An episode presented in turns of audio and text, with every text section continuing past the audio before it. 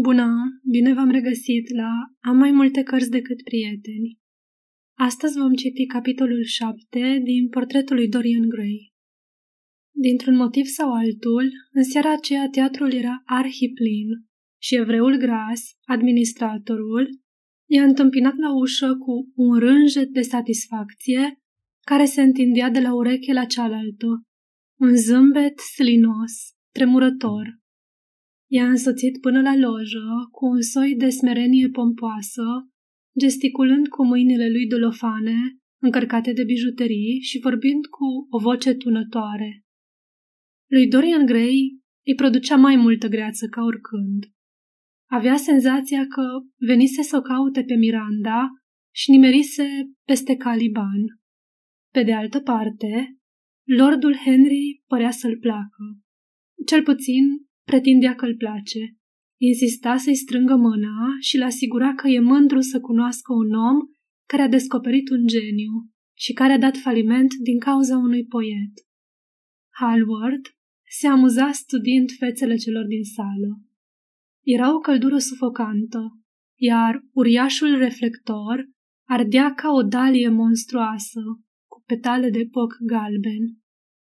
Tinerii de la galerie își scoaseră hainele și vestele și le atârnaseră pe balustrade. Vorbeau în gura mare cu cei din sală și își împărțeau portocalele cu fetele vulgare de lângă ei. Câteva femei de la parter râdeau zgomotos.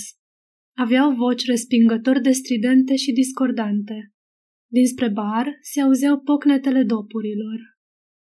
În ce loc ți-ai descoperit divinitatea?" A exclamat lordul Henry. Da, a recunoscut Dorian Gray. Aici am găsit-o și e cea mai divină dintre muritori.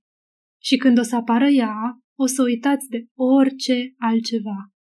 Oamenii ăștia comuni, bădărani, cu fețele lor grosolane și gesturi brutale, se transformă total când e ea pe scenă.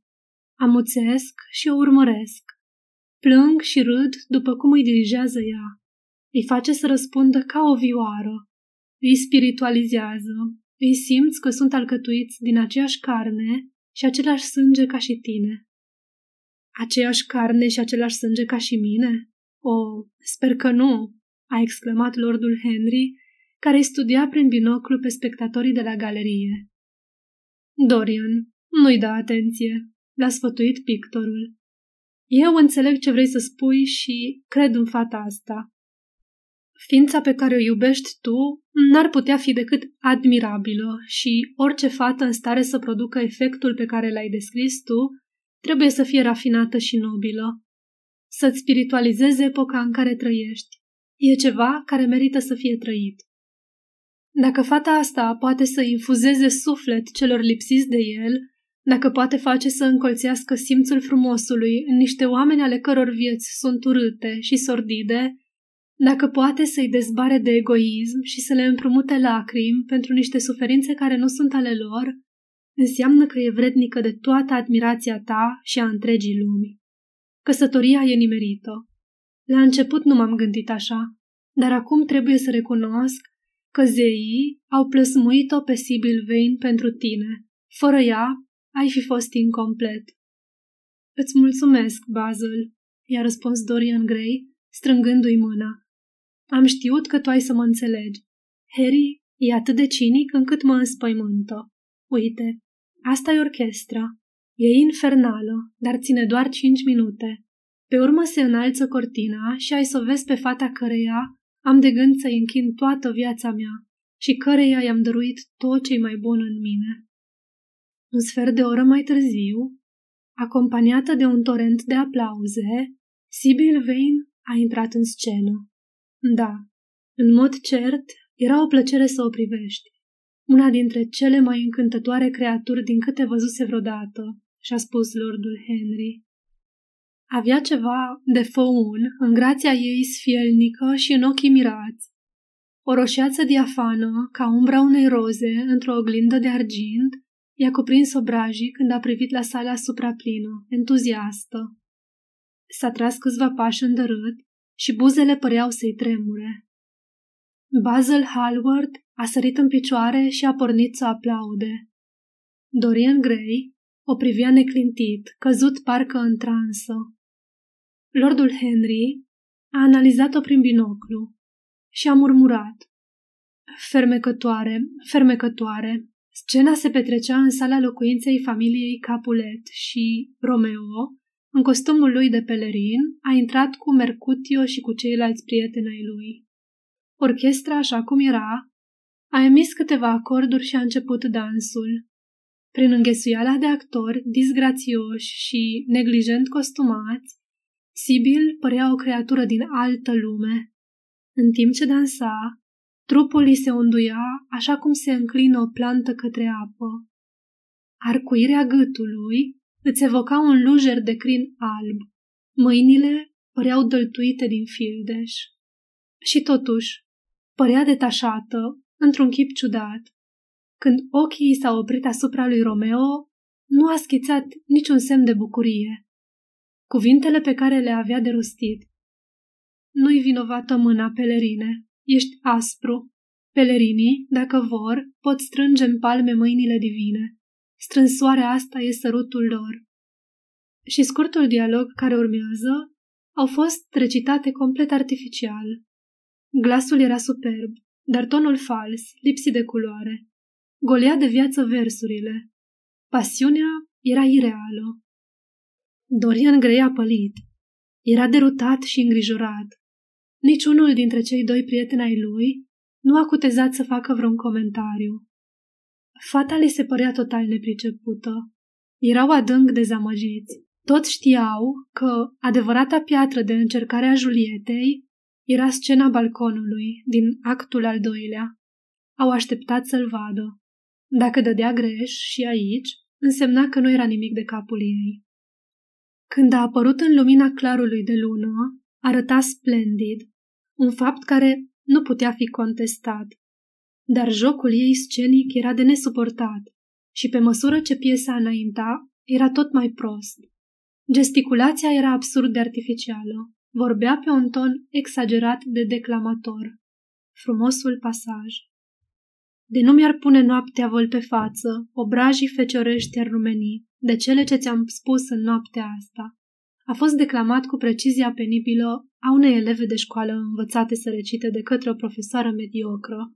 Când s-a plecat peste balcon și a ajuns la minunatele versuri, Deși mă faci ferice, nu pot da de legământul să mă bucur, acum e prea năvalnic, prea nesocotit, prea ca un fulger care cât zici fulger, a și pierit. Iubite, noapte bună, în boarea verii cea părguitoare, al dragostei boboc va da în floare când ne vedea vom iar. A rostit cuvintele mecanic, de parcă nu aveau niciun sens pentru ea. Nu din pricina nervozității, din potrivă. Departe de a fi emoționată, părea perfect stăpână pe sine. Era, pur și simplu, proastă interpretarea, eșec total. Până și spectatorii de rând, necultivați, din sală și de la galerie, păreau să-și fi pierdut interesul. Se foiau, vorbeau cu glas tare între ei, fluierau. Administratorul evreu, care stătea la capătul balconului, bătea din picioare și înjura furios. Singura persoană liniștită era fata. Când s-a terminat actul al doilea, a izbucnit o furtună de fluierături. Lordul Henry s-a ridicat și și-a îmbrăcat pardesiul. Dorian, e frumoasă foc, dar nu știe să joace. Hai să plecăm. Eu rămân până la sfârșitul piesei, a răspuns băiatul pe un ton dur, amar. Îmi pare nespus de rău, Harry, că te-am făcut să pierzi o seară. Vă rog pe amândoi să mă scuzați. Dragul meu Dorian, eu cred că domnișoara Vane e bolnavă. L-a întrerupt Hallward. O să venim într-o altă seară. Aș vrea eu să fie bolnavă, a replicat Dorian, dar mi se pare pur și simplu împietrită, rece. E complet schimbată. Cu o seară înainte a fost o mare artistă. În seara asta e doar o actriță mediocră, banală. Nu vorbi așa despre o persoană pe care o iubești, Dorian. Iubirea e un lucru mai minunat decât arta. Amândouă nu sunt decât simple forme de imitație, a remarcat lordul Henry. Dar haideți să plecăm. Dorian, nu trebuie să rămâi aici. Actoria proastă e demoralizantă. Și apoi, nu cred că ți-ai dori ca soția ta să joace teatru. Așa că, ce importanță are că face din Julieta o păpușă de lemn? E foarte frumoasă, dar dacă înțelege din viață cât înțelege din teatru, o să reprezinte încă o experiență adorabilă. Nu există decât două categorii de oameni care sunt cu adevărat fascinanți. Cei care știu absolut totul și cei care nu știu absolut nimic. Dumnezeule mare băiete, nu fă mutra asta tragică. Secretul tinereții veșnice este să nu pui niciodată la inimă vreo emoție neplăcută. Vino la club cu mine și cu Basil. O să fumăm și o să bem în cinstea frumuseții domnișoarei Sibyl Vane. E frumoasă. Ce altceva îți mai trebuie? Pleacă, Harry, a strigat băiatul. Vreau să fiu singur. Basil, trebuie să pleci tu. Ah, nu vă dați seama că mi se frânge inima? Lacrimi fierbinți au umplut ochii. Buzele îi tremurau. S-a repezit în fundul lojii, s-a rezemat de perete și și-a ascuns fața în mâini. Basil, hai să mergem, l-a îndemnat lordul Henry cu o ciudată undă de tandrețe în glas și cei doi tineri au ieșit împreună. Câteva momente mai târziu, luminile rampei s-au aprins din nou și cortina s-a ridicat asupra celui de-al treilea act. Dorian Gray și-a reluat locul. Era palid, dar semeț și indiferent. Piesa se trăgăna și părea interminabilă. Jumătate din public plecase, bocănind din bocanci greoi și râzând. Era un adevărat fiasco. Ultimul act a fost jucat în fața unei săli aproape goale. Cortina s-a lăsat, însoțită de râsete și mărâieli. Dorian Gray s-a repezit pe dată în spatele scenei, la cabine. Fata era singură, cu fața iluminată de o expresie de triumf. În ochii ei scânteia o flacără sublimă, radia toată. Buzele întredeschise surâdeau închizând o taină, numai a ei. Când a intrat tânărul, l-a privit cu infinită bucurie. Dorian, am jucat foarte prost în seara asta, i-a strigat. Mizerabil, i-a răspuns privind-o uimit oribil. A fost înfiorător, ești bolnavă? N-ai idee cât de îngrozitor a fost. N-ai idee cât am suferit. Fata a zâmbit. Dorian, i-a răspuns, alintându-i numele cu muzica lascivă a glasului de parcă ar fi fost mai dulce ca mierea pe petalele roșii ale guriei. Dorian, ar fi trebuit să înțelegi, dar acum înțelegi, nu-i așa? Ce să înțeleg? a întrebat el furios. De ce am jucat atât de prost în seara asta? De ce o să joc întotdeauna prost de acum înainte? Nu o să mai joc niciodată bine. El a înălțat din numeri. Bănuiesc că ești bolnavă. Când ți-e rău, nu trebuie să joci. Te faci singură de râs. Prietenii mei s-au plictisit. Eu m-am plictisit. Fata părea să nici nu le asculte. Era transportată de bucurie, părea cuprinsă de o stare extatică. Dorian, Dorian, înainte de a te cunoaște pe tine, teatrul era unica realitate din viața mea. Nu trăiam cu adevărat decât în teatru și aveam impresia că totul e, e real. Într-o seară eram Rosalinda, în seara următoare eram Portia, fericirea Beatrice era fericirea mea, suferințele Cordeliei erau și ale mele. Credeam în tot ceea ce făceam. Actorii cabotin care mi erau parteneri mi se păreau a fi niște idoli. Decorurile vopsite erau lumea mea. Nu cunoșteam altceva decât niște umbre pe care le credeam reale. Și ai apărut tu. Ah, frumosul meu iubit, și mi-a eliberat sufletul din temnița în care era zăvorât. Tu m-ai învățat ce înseamnă în realitate realitatea. În seara asta, pentru prima dată în viața mea, am văzut cât de găunos era totul. Prefăcătoria, impostura, superficialitatea de paradă în care am jucat. În seara asta am devenit pentru prima dată conștientă că Romeo e respingător și bătrân și vopsit că romanticul clar de lună din livadă e fals, că decorul e vulgar, și că replicile pe care trebuie să le rostesc sunt ireale. Nu sunt cuvintele mele. Nu sunt ceea ce aș dori eu să spun. Tu mi-ai adus ceva mult mai măreț, ceva față de care arta nu-i decât o reflecție. Tu m-ai făcut să înțeleg ce înseamnă dragostea, iubirea mea, iubirea mea, făt frumos, prinț al vieții mele, m-am săturat de umbre. Tu însemn pentru mine mai mult decât ar fi putut însemna vreodată întreaga artă. Ce mă leagă pe mine de marionetele dintr-o piesă? Când am intrat în scenă în seara asta, nu puteam să înțeleg cum de se volatizase totul din mine. Credeam că o să joc extraordinar. Am constatat că nu puteam face nimic. Dintr-o dată, am înțeles în sufletul meu ce înseamnă toate astea. Și noua descoperire mi s-a părut admirabilă. Am auzit publicul fluierând și am zâmbit în sinea mea. Ce pot oamenii ăștia să știe despre o iubire ca a noastră? Ia-mă de aici, Dorian. Ia-mă cu tine. Du-mă acolo unde putem fi doar noi doi. Urăsc scena. Aș putea mima o pasiune pe care nu o simt, dar nu pot mima o pasiune care mă arde ca un foc. O, Dorian, Dorian, acum înțeleg ce înseamnă totul. Chiar dacă aș putea să joc, pentru mine ar fi o profanare să joc un rol de îndrăgostită. Tu mi-ai deschis ochii. Tânărul s-a trântit pe canapea și și-a întors fața de la ea. Mi-ai ucis dragostea, a murmurat. Ea s-a uitat la el mirată și a râs. El nu i-a răspuns. Fata s-a apropiat și cu degetele ei gingașe l-a mângâiat pe păr. A îngenunchiat lângă el și a apăsat buzele pe mâinile lui.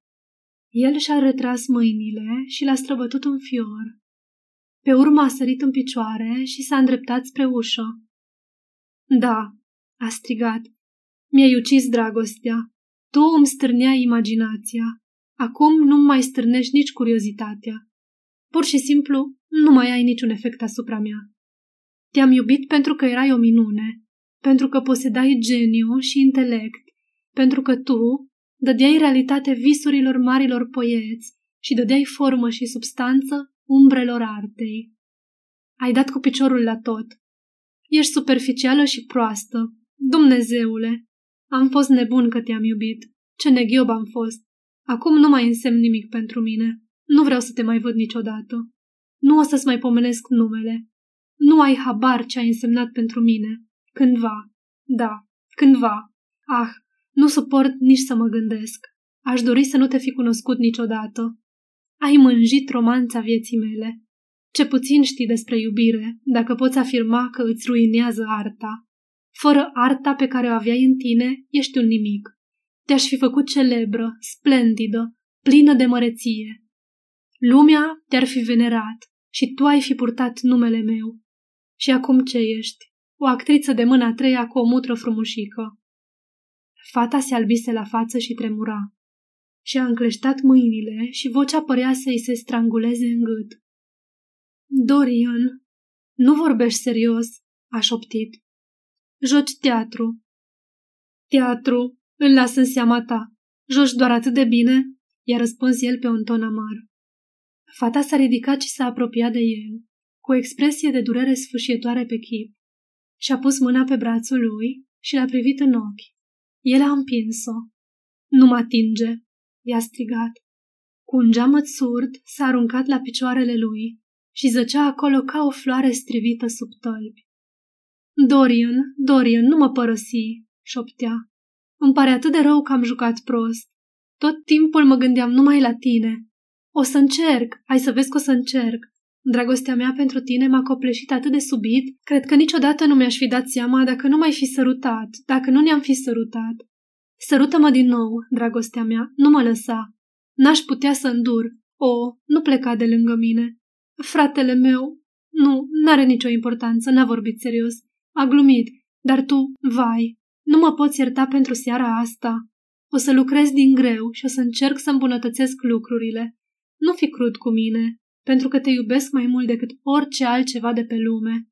În fond, numai o singură dată nu ți-am plăcut. Dar ai dreptate, Dorian. Ar fi trebuit ca artista din mine să fie mai tare. A fost o prostie din partea mea. dar nu m-am putut abține. O, nu mă părăsi, nu mă părăsi. A înecat-o o criză de sughițuri de plâns. S-a ghemuit pe podea ca o vietate rănită. Dorian Gray a privit-o cu ochii lui frumoși. Iar buzele fiind cizelate, i s-au arcuit într-un zâmbet de dispreț. Oamenii pe care am încetat să-i mai iubim au întotdeauna ceva ridicol. Sibyl Vane îi se părea absurd de melodramatică. Lacrimile și sughițurile ei de plâns îl iritau. Eu plec, a avertizat-o în cele din urmă, cu vocea lui clară și calmă. Nu vreau să fiu rău, dar nu pot să te mai văd, mai dezamăgit. Ea continua să plângă încet. Nu i-a răspuns, dar s-a târât mai aproape de el. Își întindea orbește mâinile micuțe, de parcă îi căuta prezența. El s-a răsucit pe călcâie și a ieșit din cabină. În câteva minute a lăsat teatrul în urmă. Nici nu își dădea seama încotro merge. Mai târziu și-a adus aminte că a rătăcit pe niște străduțe prost iluminate, pe lângă arcade părăginite, înfășurate în umbre tenebroase, pe lângă case din care izbucnea răul. Femei cu fețe grosolane și râsete dogite îl ademeneau. Bețivi se împleticeau înjurând și își vorbeau singuri, ca niște maimuțe. Copii grotești se înghesuiau de avalma în praguri, țipete și înjurături răzbăteau din curțile sinistre. Când s-a crăpat de ziua, s-a pomenit pe lângă Convent Garden. Bezna se subțiase și cerul săgetat de lumini diafane se dezgolea ca o perlă. Căruțe uriașe, încărcate cu crin care și aplecau căpșoarele, huruiau pe străzile curățate, pustii. Aerul era impregnat de parfumul florilor și frumusețea lor părea să-i ofere un antidot pentru durere. A mers pe urma căruțelor până în piață și a privit pe oamenii care își descărcau marfa. Un căruțaș încins cu un șorț alb i-a oferit un pumn de cireșe. I-a mulțumit, s-a minunat că omul a refuzat să primească bani și a început să le mănânce absent. Fusese răculese peste noapte și erau pătrunse de culoarea lunii. Un șir lung de băieți, coșuri de lalele vărgate și de trandafiri galbeni și roșii au defilat prin fața lui, strecurându-se printre măldarele de legume verzi ca jadul. Sub un portic cu coloane cenușii, spălăcite de soare, tândălea un grup de fete cu capul gol, neîngrijite, așteptând să se termine vânzările la mezat. Alții se îngrămădeau pe lângă ușile batante ale cafenelei din piața. Cain hămați la căruțele încărcate, alunecau și tropăiau pe pietrele colțuroase, scuturându-și zurgălăii și hamurile. Câțiva viziti dormeau pe un teang de saci. Porumbei cu gâturi de iris și piciorușe roz țăpăiau ciugulind semințe. După scurtă vreme, s-a urcat într-o trăsură care le-a dus acasă. Câteva clipe a zăbovit pe treptele locuinței, privind în jur, la piațeta tăcută, cu ferestrele apărate de obloane închise și storurile care păreau să te privească asemenea unor ochi. Cerul devenise un fundal de opal pe care acoperișurile caselor sclipeau ca argintul. Din coșul locuinței de peste drum se despletea o spirală de fum. Bucle ca de panglică violetă se risipeau în văzduhul de sidef. În imensul candelabru aurit venețian, pradă de pe vasul vreunui dogi, care atârna de tavanul holului panelat cu lemn de stejar, ardeau încă lumini pâlpâitoare, cuibărite în petale subțiri, albastre, ce priveau tivite cu un foc alb. A atins luminile și după ce și-a zvârlit pălăria și pelerina pe o masă, a străbătut biblioteca, îndreptându-se spre dormitor, o spațioasă cameră octogonală, aflată la parter, pe care, cu recent încolțitul său gust pentru lux, o decorase după sufletul lui, cu niște tapiserii renascentiste descoperite într-un pod nefolosit de la Selby Royal. Când a răsucit mânerul ușii, ochii au căzut pe portretul lui pictat de Basil Hallward. A tresărit surprins. A intrat în cameră, oarecum derutat. După ce și-a eliberat butoniera hainei, a ezitat un timp. În cele din urmă s-a întors la portret și l-a examinat atent. În lumina semi-obscură, care se cernea prin storurile de mătase crem, chipul lui din portret îi se părea puțin schimbat. O expresie diferită. S-ar fi zis că, în jurul gurii, îi se ivise o vagă grimasă de cruzime. Ciudat. S-a îndreptat spre fereastră și a ridicat storul. Zorii luminoși au năvălit în cameră și au alungat umbrele fantastice în ungherele prăfuite, unde zăceau fremătând. Dar strania expresie de pe chipul portretului nu părea să fi dispărut, ba chiar era mai vizibilă acum. Lumina soarelui arzătoare, vibrantă, îi dezvăluia nota de cruzime din jurul gurii, la fel de pregnant de parcă s-ar fi privit într-o oglindă, după ce ar fi înfăptuit un lucru îngrozitor. S-a cutremurat și, luând de pe masă o oglindă ovală, încadrată de amoraș din Sidef, unul din numeroasele cadouri pe care îi le făcuse lordul Henry, s-a privit în grabă în apele ei adânci. Nimic nu-i umbrea buzele roșii. S-a frecat la ochi, s-a apropiat mai mult de tablou și l-a examinat din nou în întregime. Nici o schimbare nu era vizibilă în portret și totuși, fără îndoială, expresia era alta. Nu era o simplă fantezie de-a lui. Schimbarea era înfricoșător de evidentă. S-a prăbușit pe un scaun și a început să chipzuiască. Deodată i-au revenit în minte cele spuse de el în atelierul lui Basil Hallward, în ziua când terminase tabloul. Da, își amintea cu precizie. Își exprimase dorința nebunească de a rămâne mereu tânăr și ca portretul să îmbătrânească în locul lui, iar frumusețea lui să rămână neîntinată și chipul de pe pânză să poarte povara pasiunilor și a păcatelor lui ca imaginea lui pictată să fie cea brăzdată de cutele suferinței și ale gândirii, și el să poată păstra delicata, înfloritoarea frumusețe a adolescenței, pe atunci abia conștientă de ea însăși. Să-i fi fost oare îndeplinită dorința? Asemenea lucruri sunt cu neputință. E monstruos să te gândești măcar la așa ceva. Și totuși, iată, portretul din fața lui, cu expresia de cruzime din jurul gurii, Cruzime. S-a purtat el crud cu ea? Era vina ei, nu a lui. El a visat să o facă mare artistă și a dăruit dragostea lui pentru că a crezut că e mare. Și ea l-a dezamăgit. S-a dovedit meschină și lipsită de valoare. Și totuși, acum când o revedea prăbușită la picioarele lui și plângând ca un copil, îl frământa un sentiment de infinit regret. Și-a amintit cât de împietrit o privise de ce s-o fi simțit așa? De ce o fi fost el înzestrat cu un astfel de suflet? Dar și el suferise. În cele trei ceasuri crâncene cât ținuse piesa, el parcursese viacuri de durere, eon după eon de tortură. Viața lui fusese pusă în cumpănă cu viața ei. Ea îi ruinase bucuria pentru o clipă și el o rănise pentru un viac. Dar femeile sunt mai oțelite în fața durerii decât bărbații. Ele trăiesc prin emoții, sunt obsedate de emoțiile lor. Când își găsesc un amant, se ambalează doar ca să aibă pe cineva căruia să-i facă scene.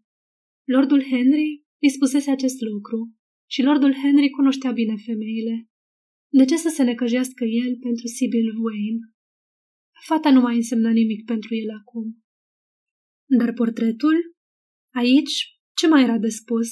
Conținea taina vieții lui și îi spunea povestea. Portretul îl învățase să-și iubească propria frumusețe. Avea să-l învețe oare să-și deteste propriul suflet? Va mai putea să se uite vreodată la el? Nu. Probabil că era doar o iluzie plăsmuită de simțurile lui răvășite. Noaptea de groază prin care trecuse, lăsase fantome în urmă Brusc, îi se pusese pe creier pata aceea mică, roșie, care împinge pe oameni la nebunie. Portretul nu se schimbase, era o absurditate să-și imagineze așa ceva. Și totuși, îl privea în față, cu chipul lui frumos, deformat de un zâmbet crud. Părul auriu îi strălucea în lumina soarelui din zori. Ochii albaștri au întâlnit ochii lui. S-a simțit invadat de un val de milă, nu pentru el însuși, ci pentru imaginea lui pictată. Se modificase și se va modifica în continuare. Auriul se va preschimba în cenușiu rozele albe și roșii se vor veșteji. Pentru fiecare păcat pe care o să-l săvârșească, o pată îi va întuneca și îi va obtura lumina, dar nu o să păcătuiască. Portretul, alterat sau nealterat, va fi pentru el emblema fățișă a conștiinței. O să se împotrivească ispitelor. Nu o să se mai vadă cu Lordul Henry. În orice caz, nu o să mai asculte teoriile lui subtile și veninoase, care, atunci în grădina lui Basil Hallward, au incitat în el, pentru prima oară, pasiunea pentru lucruri imposibile.